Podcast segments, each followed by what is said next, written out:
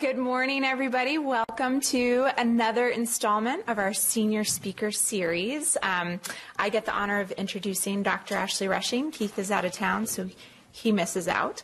Um, so Ashley is one of our excellent third years. She, just to give you a little background, grew up in North Carolina. She went to UNC Chapel Hill for her undergraduate.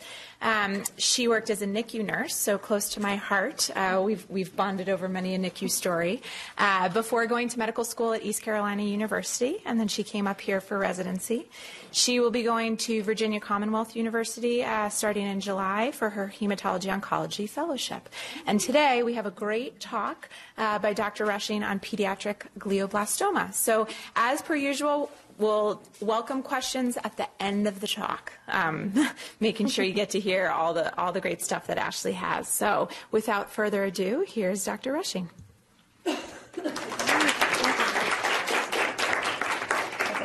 Uh, so, good morning.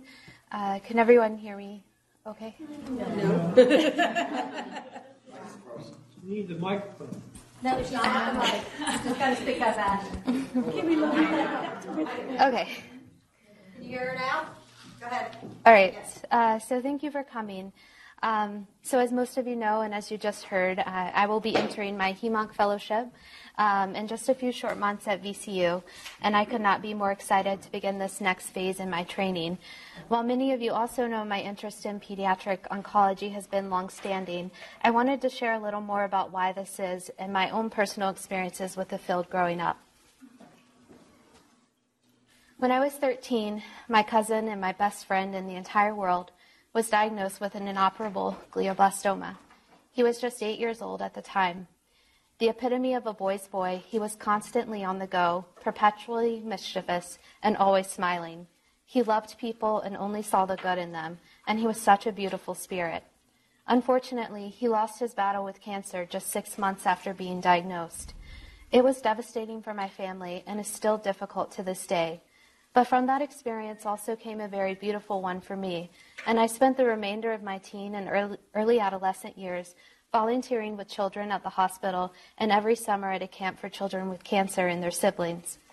While it's obvious to anyone how incredibly brave, courageous, and resilient children are, especially in the face of such a horrible disease like cancer, as I move forward throughout my medical training, these character traits have become more and more amplified as I gain a deeper understanding and better appreciation for the pathophysiology behind the disease.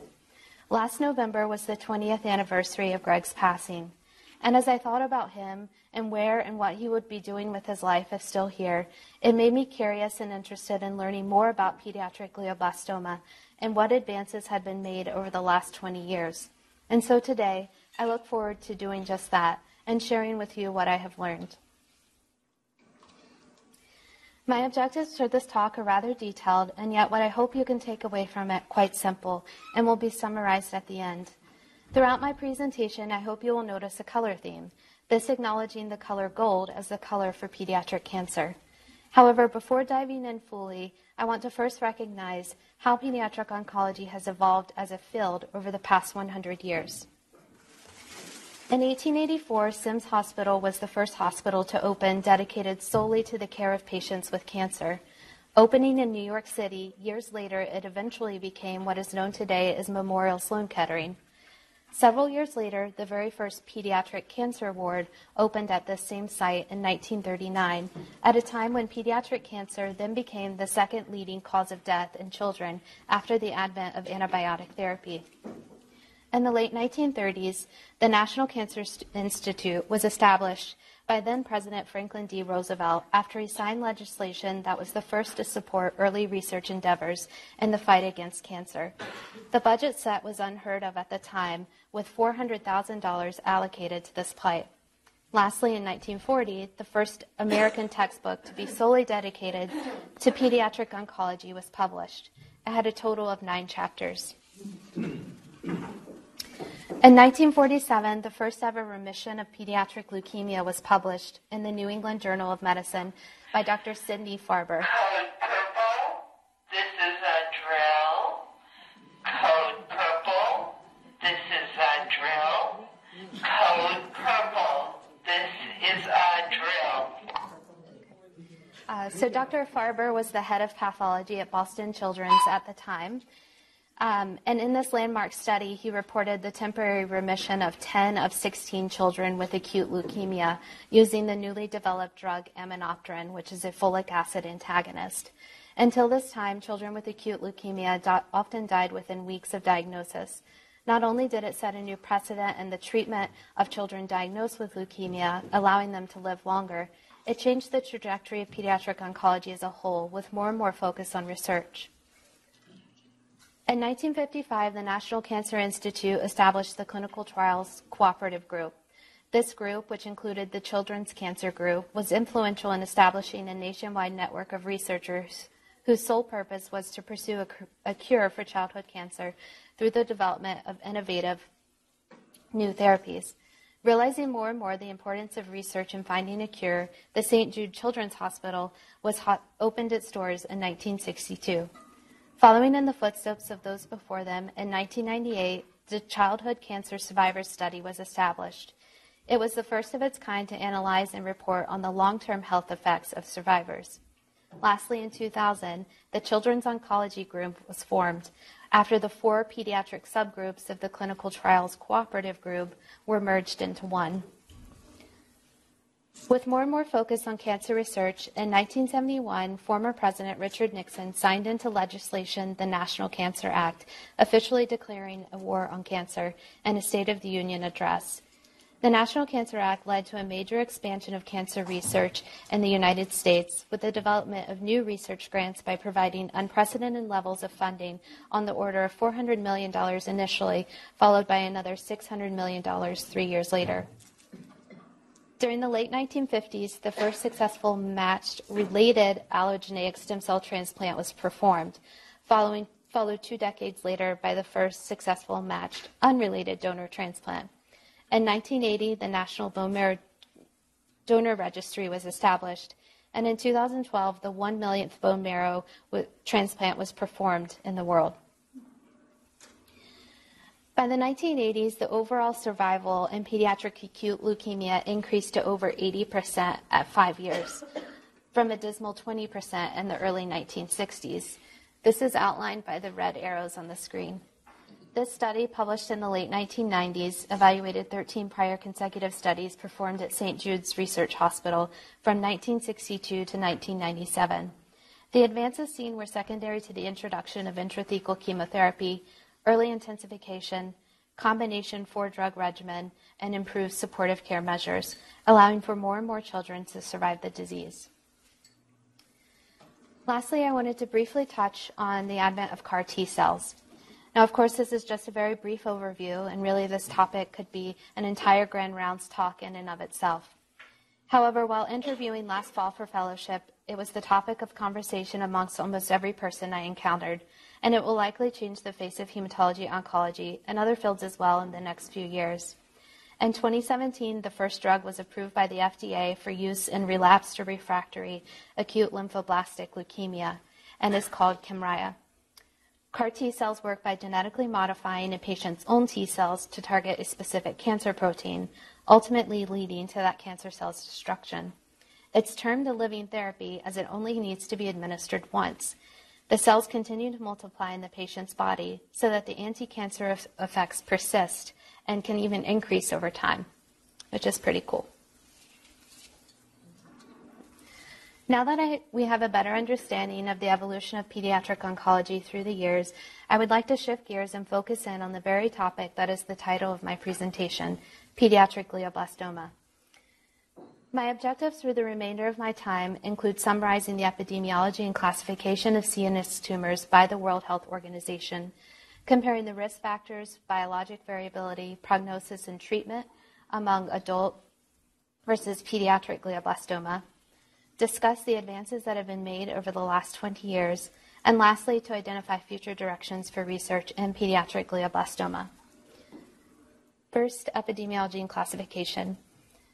While this is a very busy slide and not at all what I want to spend a lot of time on, it does include a list of some of the more common, but not all, CNS tumors as outlined by the 2016 WHO classification system. The WHO classifies CNS tumors based uh, on their location in the brain as well as their histology. Their most recent report with updated classification of tumors came out in 2016. CNS tumors are classically categorized as supratentorial, involving the cerebral cortex, infratentorial, including the cerebellum, parasellar, or your deep midline structures, the brainstem, and finally the spinal cord. These locations are highlighted in the red boxes seen here.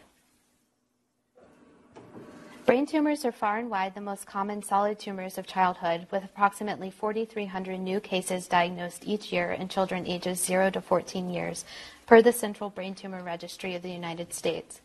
When looking at the graph here, you will notice a red arrow pointing to the brain and CNS tumors. What I found particularly surprising through my research is that CNS tumors are even more common than leukemia, and some of the uh, sub age groups within this age distribution, all except for the one to four year age range where leukemia was more prevalent. This is also true in the 15 to 19 year old age group, uh, as seen here. Additionally, the incidence of brain and CNS tumors in children ages 0 to 14 years has remained steady over the past 15 years. When looking then at how the brain and CNS tumors are distributed, again the focus is on what their underlying histology is and where they are located in the brain. This graph here shows the distribution of all primary brain and CNS tumors in children ages 0 to 14 years of age by histology. If you focus on the right side of the graph with the large distribution in bright yellow with an outline box in red, you'll see that gliomas account for more than 50% of all primary brain and CNS tumors in children. Gliomas can further be broken down based on their histologic grading, low versus high grade, which we will go over in more detail shortly. However, before moving forward, I wanted to point out that high grade gliomas, which includes glioblastoma, are estimated to account for 8 to 12 percent of all primary brain and CNS tumors of childhood. Here we see a further breakdown of certain CNS tumors for the 0 to 14 year age group. You can see that glioblastoma, outlined in red, accounts for only a small sliver of the overall pie chart, approximately 2.7% of all primary brain and CNS tumors in this age range. What consistently came up in my review of the literature is that the estimation of the true incidence of pediatric glioblastoma is difficult because it is so rare. Because of this rarity, many studies often lump glioblastoma with anaplastic astrocytoma and diffuse midline glioma, the two other high grade gliomas, into one cohort. Additionally, there is not a standard definition for age of pediatric patients, with almost all having varying cutoff ranges, and some including young adults in their studies, and this makes it difficult to estimate the true incidence. This is uh, the same chart as before, except for ages 15 to 19 years of age. And again, glioblastoma, um, although slightly higher in incidence, um, is very rare in this age group. As mentioned previously, the second aspect in classifying CNS tumors by the WHO is location of the tumor within the brain. As you can see, the brain stem is far and wide the most common location for high grade gliomas, which is what the HGG stands for and which includes glioblastoma. Here it is represented by the green, green columns on the graph and its name outlined in red. Supratentorial tumors are the next most common of these, and half of these are generally located within the cerebral cortex. We saw a few slides back that gliomas represent more than half of all primary brain and CNS tumors in children. Glioma tumor types are based on their putative cell type of origin. For example, an astrocytoma comes from an astrocyte. Gliomas are further characterized by their histologic grading, based primarily on their degree of proliferation, infiltrative nature, and presence of malign cells. Low grade gliomas, grades 1 and 2, highlighted in yellow on the chart, are characterized by fairly low proliferative potential. Grade 1 tumors include pilocytic astrocytoma, which is the most common glial tumor of childhood, has a very often has a very high survival rate and often requires surgical excision only. Grade 2 tumors again have low proliferative potential, but they do infiltrate the surrounding tissue and can recur. High grade gliomas, on the other hand, include grades 3 and 4. Grade 3 tumors include those same characteristics of the low grade gliomas, but now with a very high recurrence rate. Lastly, grade 4 tumors, which includes glioblastoma, encompass all of these features with the addition of being obviously malign and very aggressive. Focusing in more on high-grade gliomas and even more specifically glioblastoma, you will see throughout the rest of the talk that these tumors are diffusely infiltrative, extremely aggressive, characterized by malign cells with a high mitotic index, and often have satellite lesions present at the time of diagnosis. One of my main goals uh, for this talk was to compare adult and pediatric glioblastoma, which is the purpose of the slide here. When comparing the two, the difference in incidence is obvious, with glioblastoma, as shown by the purple arrow, the most common malignant CNS tumor of adulthood. It's most common in men ages 55 years and older. In fact, two prominent political figures, John McCain and Ted Kennedy, both died of this disease in the recent years. When the updated WHO classification system came out in 2016, they further divided adult gliomas based on their IDH status. This slide is certainly a little complicated. However, I wanted to show just how many different subtypes there are of different glioma tumors. Looking in more detail at glioblastoma specifically, it can be divided into IDH mutant and IDH wild type tumors. IDH stands for isocitrate dehydrogenase and is an enzyme involved in the TCA cycle of glucose metabolism. It's considered the most frequent of genetic alterations in diffuse gliomas and has been implicated as one of the first markers hit in the development of these tumors, suggesting it's involved fairly early on in tumorigenesis. IDH wild type tumors arise de novo, are the most common, and confer the poorest prognosis, whereas IDH mutant tumors often arise from other primary CNS tumors and have a better prognosis. Until recently, pediatric high-grade gliomas have been thought to be the same as their adult counterparts. While histologically this is true, more and more we are realizing that in fact, pediatric high-grade gliomas and specifically glioblastoma are biologically distinct from those arising in adults. This is a busy slide, and the image on the left more just to show you how many different subtypes of glioblastoma there are, which we will discuss in the next few slides. However, I wanted to show that what we just talked about with adult and pediatric glioblastoma having very distinct biologic alterations that are quite unique to their own. On the right is a scatter plot showing uh, molecular um, markers in adult glioblastoma versus uh, three subtypes of pediatric glioblastoma. The adult is represented in gray and pediatrics in the colored dots. As you can see, it's very, uh, they are very distinct from each other. This figure here was one of the most helpful I found when reviewing the literature and comparing pediatric and adult high grade glioma, including the distinction between infants and older children. Starting at the bottom with the histologic images, while it may be difficult to see, histologically these tumors look exactly the same regardless of age. However, when comparing the underlying genetic alterations, you can see there is very small overlap among the varying age groups, as represented by the circles here. For example, in very young infants, often there are few identifiable mutations, and they are actually quite distinct, even from older children.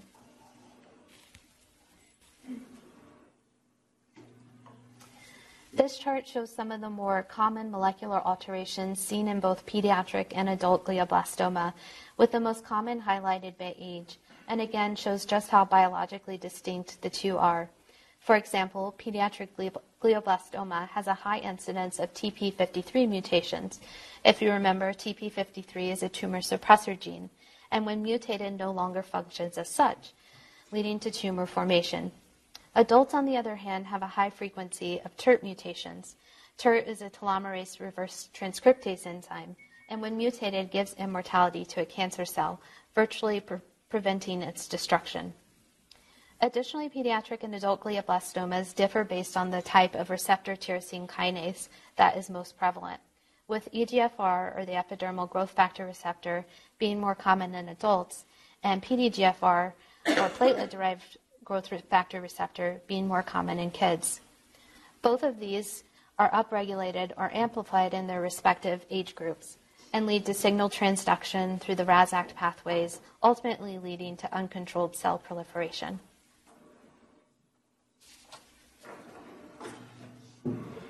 Pediatric high-grade glioma, including glioblastoma, can be divided into distinct subgroups based on their methylation patterns, with distinguishing chromosome alterations and gene mutations. There are roughly five subgroups, each with differing locations, age of onset, prognosis, and underlying molecular alterations.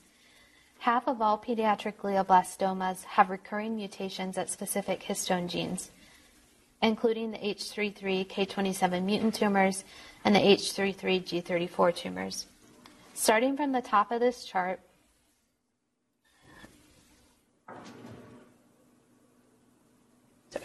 uh, on the top left, you'll see the H3K, H33K27 mutant subtype outlined in light blue. This is the most common of the histone mutated tumors and has the worst prognosis overall. This is most likely secondary to its most common location, uh, which is generally in the midbrain structures or in the pons. Moving to the right, you will see the other two histone mutated tumors.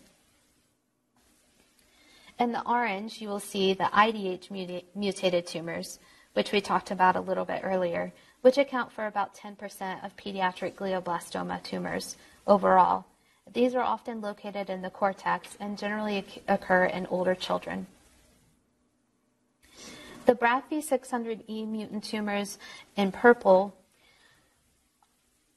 are a unique subgroup as these often arise from low grade gliomas and have a higher incidence of recurrence. The remaining three mutated tumors highlighted in red include the PDGFR amplified tumor subtype that we discussed previously, and again are more commonly located in the cortex. At the bottom, you will see that even with pediatric glioblastoma, the subtypes are very distinct among each other in terms of biologic alterations. What was also interesting about this data is that it was just published this year. This is a graph similar to the last, um, showing again how distinct the varying subtypes of pediatric glioblastoma are from a frequency, location, prognosis, genetic, and even epigenetic pattern.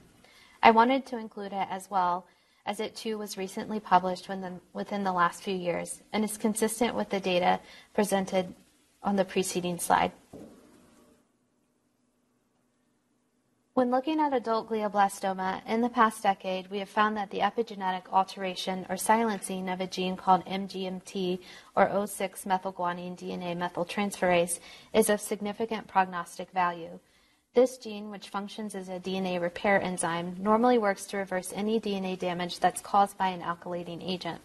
When methylated, it no longer does this and therefore is more susceptible to damage. Here you can see the overall survival of adults with glioblastoma based on their methylated MGMT status. The risk reduction here was 55% in those with a methylated MGMT promoter gene, with a median survival difference of 22 versus 15 months. In pediatric glioblastoma, MGMT methylation again affords prognostic significance as shown here, However, it's much more rare when compared to adults. Here, the study, the N is 10, and there is marked variability among the different subtypes. For the tumors that do show methylated MGMT uh, status, this was more common in the IDH mutant tumors that we see in older children or adolescents. Lastly, before moving on, I just wanted to take a minute to show just how different glioblastoma in infants is compared to older children. We saw a few slides back that histologically, infant glioblastoma looks the same as it does in older children and even adults. However, the molecular alterations are very distinct and are described in the literature as being low grade glioma like. Here I have marked the low grade glioma like tumors that are seen in infant glioblastoma. These tumors, which are diagnosed around the age of one, have an overall very favorable prognosis with a three year survival of 90%.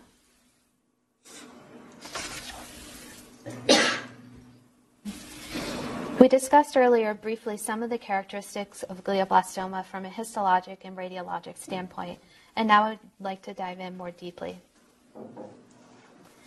So, I would like for you to look at panel A in the top left, outlined in red. This is a post contrast CT of a patient with glioblastoma. As you can see, these tumors, tumors are irregular and heterogeneous with central necrosis, and yet also very distinct and well demarcated on imaging. Often, as seen in B, you will see a ring like enhancement surrounding the tissue, which is peritumoral edema. Histologically, you will see the four hallmarks that constitute a high grade glioma diagnosis. These include hypercellularity, nuclear atypia, pseudopalisading necrosis, and vascular endothelial cell pr- proliferation.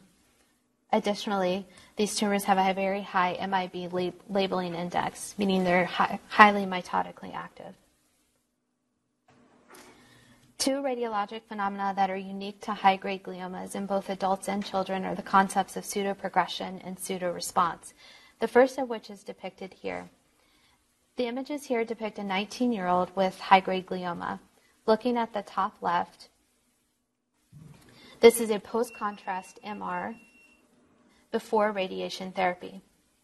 Moving to your right on images B and C, these depict follow up imaging after radiation therapy and show an enhancing nodule with central necrosis and interval enlargement, respectively.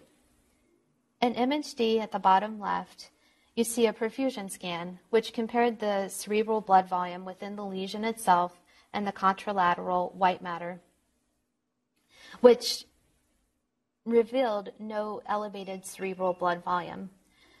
This is consistent with pseudoprogression. Image F on the bottom right shows a follow up image later on that shows a less distinct lesion. Pseudoprogression can occur about three months after radiation therapy if MR spectroscopy were to be done, there would be an absent choline peak within the lesion. Not shown here is the other concept of pseudo response, in which you can have complete non enhancement of the tumor um, on MR as early as 24 hours after anti VEGF therapy. So, risk factors for pediatric and adult glioblastomas do show some similarity. Both show increased risk with history of therapeutic radiation for a prior blood cancer like leukemia or other type of cancer. Additionally, there are many hereditary syndromes that also increase the risk for cancer in general. The histone mutated tumors that we discussed earlier are unique to pediatric glioblastoma, whereas IDH mutated tumors are more common in adults. Lastly, history of certain prolonged occupational exposures like pesticides increases the risk for the development of glioblastoma in older age. High grade gliomas in general carry a very poor prognosis, although pediatric glioblastoma has been shown to have a better overall survival than that in adults. In general, the location of the tumor, the extent of white matter invasion, the size of the tumor, and the volume of surrounding brain edema all have significant prognostic value. Tumors that are located in a deep midline structure or within the brainstem that are unable to be resected, tumors that have high infiltration into the surrounding tissues and are large with large surrounding peritumoral edema at diagnosis confer the worst prognosis. As mentioned just a short minute ago, pediatric glioblastoma overall has a better survival rate than in adults, although it is still a dismal disease. However, there are many factors that improve survival and are outlined here. Children who are younger at diagnosis and are of female gender have a better prognosis. Those patients that present with seizures and lack any preoperative neurologic deficits also have a better prognosis. Other important prognostic features include tumors that at diagnosis are superficial and well circumscribed with little surrounding edema, and histologically lack central necrosis and have a lower mitotic index. What you will see in the coming slides is that the degree of tumor resection combined with both chemo and radiation also afford the best prognosis. When looking at survival based on location, brainstem lesions offer the poorest survival as outlined by the purple arrow here. When looking at survival based on molecular subtype of pediatric glioblastoma, there's even further distinction. Again, the H33K27 mutant tumors have the worst prognosis overall, with an overall survival of less than 5% at one year. This is marked by the purple arrow seen on the screen. IDH mutant tumors, however, which are more common again in older children, show the best prognosis, as seen by the top red line. This image here again shows survival based on methylation subtype, but in particular, I wanted to outline the light tan line at the top and marked by the red arrow. This represents the low grade glioma like tumors that are seen most frequently in the infant population. Again, that survival is around 90%. Lastly, briefly, I wanted to mention some of the other molecular factors that afford longer survival or better prognosis in pediatric glioblastoma. The first of two, IDH mutation and MGMT methylation status that we've already talked about.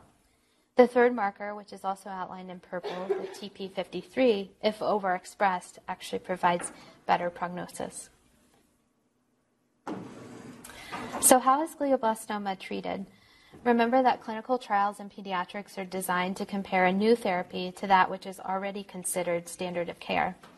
However, given the rarity of pediatric glioblastoma, there are very few trials out there that are specific to it and do not lump together the other high-grade gliomas and or older aged patients. In fact, there is currently only one phase 3 trial currently ongoing in the United States that is specific for pediatric glioblastoma. Phase 3 means that they have identified a drug that has been shown to have some efficacy and know and they know the maximum tolerated dose. All other pediatric glioblastoma trials are phase one and two, meaning they are still trying to find out one, if the drug or intervention works, and two, if it does work, what dose to give. We saw earlier that the extent of tumor resection is of significant prognostic value, which is what is shown here in this graph, looking at progression free survival. It has been found that patients who are able to, un- able to undergo gross total resection, which is defined as more than 90% of uh, tumor being able to be resected, have a better prognosis overall. Following surgery, patients begin adjuvant therapy with chemoradiation. Radiation is standard of care in all patients older than three years of age and includes wide field margins with fractionated therapy over a five to six week period. While there is no standard of care in terms of chemotherapeutic agents, previous trials have shown that chemotherapy, when combined with radiation after gross total resection, is effective in increasing overall survival when compared to radiation alone. This graph uh, illustrates that. In adult glioblastoma, the significance of the MGMT methylation status is important in that it again confers a better prognosis overall. In 2005, there was a landmark study published in the New England Journal of Medicine that showed significant improved survival in patients who had MGMT methylated tumors and received temozolomide in addition to radiation therapy. This data point is highlighted by the top orange line and marked by the purple arrow. Patients in this study were randomly assigned into the listed categories. Temozolomide is an alkylating agent, and if you'll remember that methylation of the MGMT gene makes it more susceptible to DNA damage due to an alkylating agent. The addition of temozolomide to radiation therapy in adult glioblastoma patients showed improved overall survival. With a five year overall survival and the temozolomide plus radiation treatment in a methylated MGMT status at 9.8% compared to just 1.9% in the radiation only arm, which is shown in the light blue green line. Uh, interestingly, if you look at the two bottom lines, patients whose tumors did not show methylated MGMT status also had improved survival with temozolomide, as such, the study, study established a new standard of care in adult glioblastoma, with all patients receiving temozolomide plus radiation therapy, regardless of methylation status. Despite how devastating and aggressive the disease, treatment for glioblastoma, I've uh, come to learn, is relatively easy. Temozolomide is an oral medication that's taken daily, and bevacizumab, which is the anti-VEGF drug, is given once every two weeks. When comparing management between pediatric and adult glioblastoma, you can see highlighted in pink in the middle are the similarities among each. While temozolomide and bevacizumab are given in pediatric patients with glioblastoma, neither have been shown to confer any survival benefits when compared to the historical controls of nitrosourea based chemotherapy like lomustine. However, because of its aggressive nature and the fact that there really is no standard of care, all agents are employed. In adults, there are many trials out there currently looking at vaccine and dendritic cell therapies for adults with glioblastoma. However, for now, I would like to just mention that these are treatment options.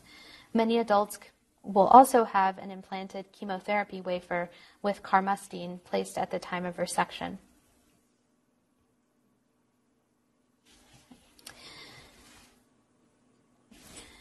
So, by and far, brain and CNS tumors confer the highest mortality rates of all of the cancer types in all age groups, ages 0 to 14 years of age. This is represented by the red triangles and outlined by purple boxes on the graph here. Furthermore, high-grade gliomas, represented by the large red section, again outlined in purple, have the highest total deaths per histologic grade than all other primary CNS tumors. When looking at mortality based on site, brainstem lesions which are often which are not operable, also confer the highest mortality, as seen by the black section here in this chart. Circling back to this slide that we saw earlier in the presentation, looking at the overall survival trends of pediatric patients with ALL over a 40 year period. You'll remember that by the late 1990s, survival in these patients increased to well over 80% at five years. Despite these advances in leukemia survival, there remains significant morbidity related to treatment effect, especially leading to cardiopulmonary disease earlier in life. The childhood cancer survivor study that we saw earlier published data on just this. Overall, there is a loss in life expectancy of approximately 10 years in five year childhood cancer survivors based on the U.S. general population. And 25% of these patients are expected to die of either late recurrence or of late effects secondary to cardiopulmonary disease. Unfortunately, there has not been the same improvement in survival in pediatric patients, specifically with high grade glioma and glioblastoma. This graph shows the 1, 5, and 10 year relative survival rates for pediatric high grade glioma from 1973 to 2011 each labeled next to their corresponding data point line. And in that 40 to 50 year period, despite learning more and more about the disease, survival rates remain dismal and stagnant.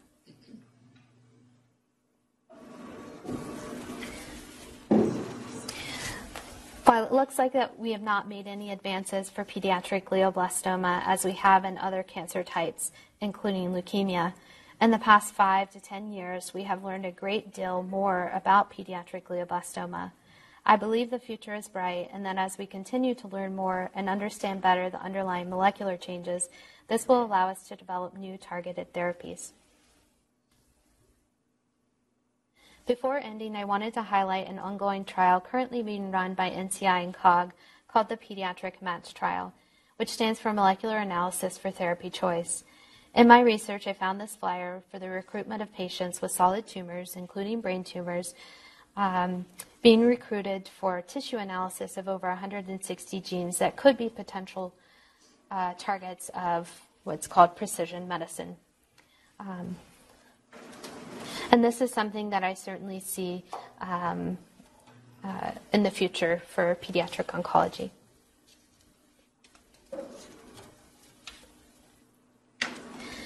So when I first thought about researching and presenting on pediatric glioblastoma for my grand rounds, it was in the setting of realizing that there had to be advances in improved survival in the 20 years since Greg's passing. And yet, what I learned was that the incidence and mortality rates for pediatric glioblastoma have not changed at all in the past 20, even 50 years. However, although it appears as though we have not made any advances, in the past five to 10 years alone, there's been explosion of new data as we learn more and more just how complex pediatric glioblastoma is. We are now able to break tumor tissue down and examine it on a genetic, epigenetic, and even molecular level, realizing that those tumor, though these tumors may look similar under the microscope, they are much more complicated and diverse than previously thought. This is where the future lies. When interviewing for fellowship last fall, I met dozens of incredible researchers and scientists who have dedicated their lives to working behind the bench, working tirelessly to better understand the underlying genetic and molecular makeup of a particular cancer, and then working to develop a specific and targeted therapy. This is what gives me hope. Hope that as we learn more and come to better understand how pediatric glioblastoma behaves, we can develop more drugs and therapies that target those specific molecular changes. We all hope that one day glioblastoma will be a curable disease. All children deserve to live happy, healthy, and full lives, and I am confident that one day all children with cancer, especially glioblastoma, will be able to achieve this. Thank you.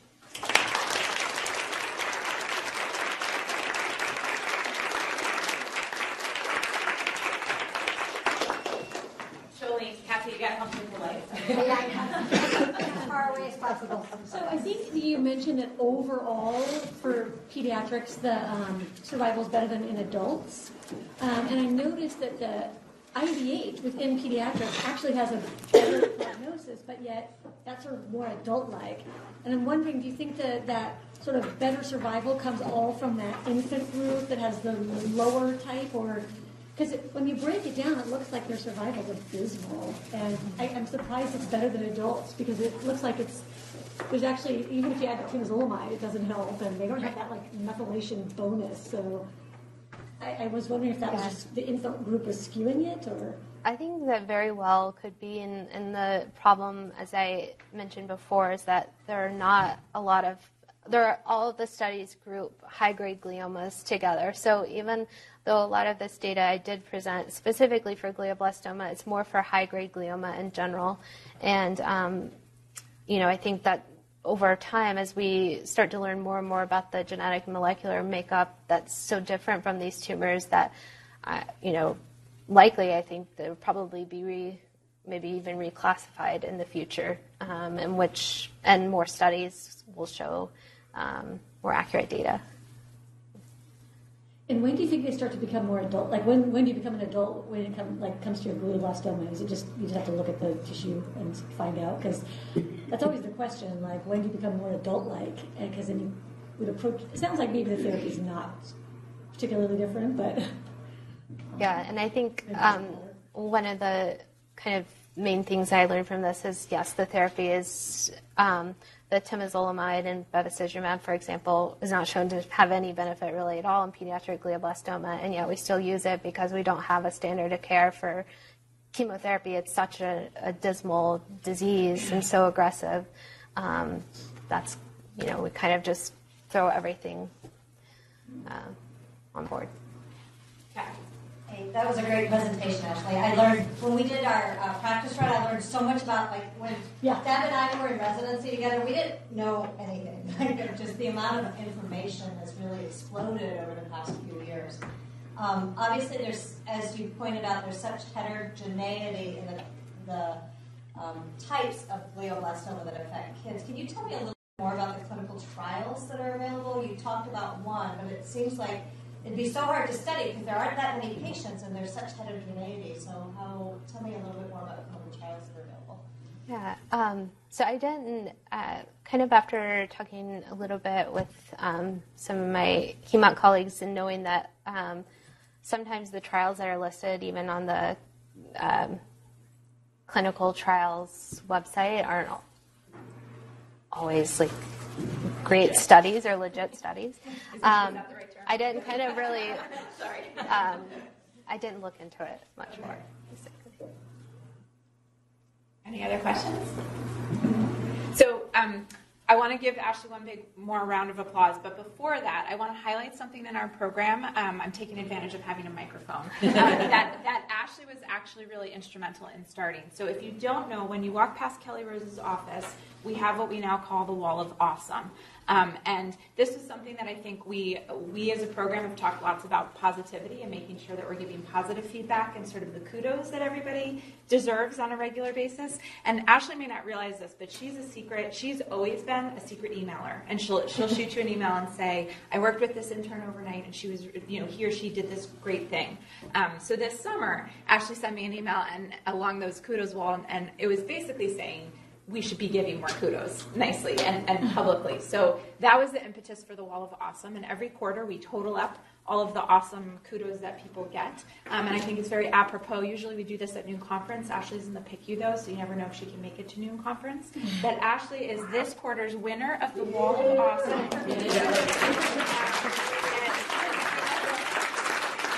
She has a prize in Sid's office. I didn't bring it down because Sid, Sid's in charge of the prizes. Um, but I also threw it out there. There's boxes in clinic that you can swing by Kelly's office. You can send me an email.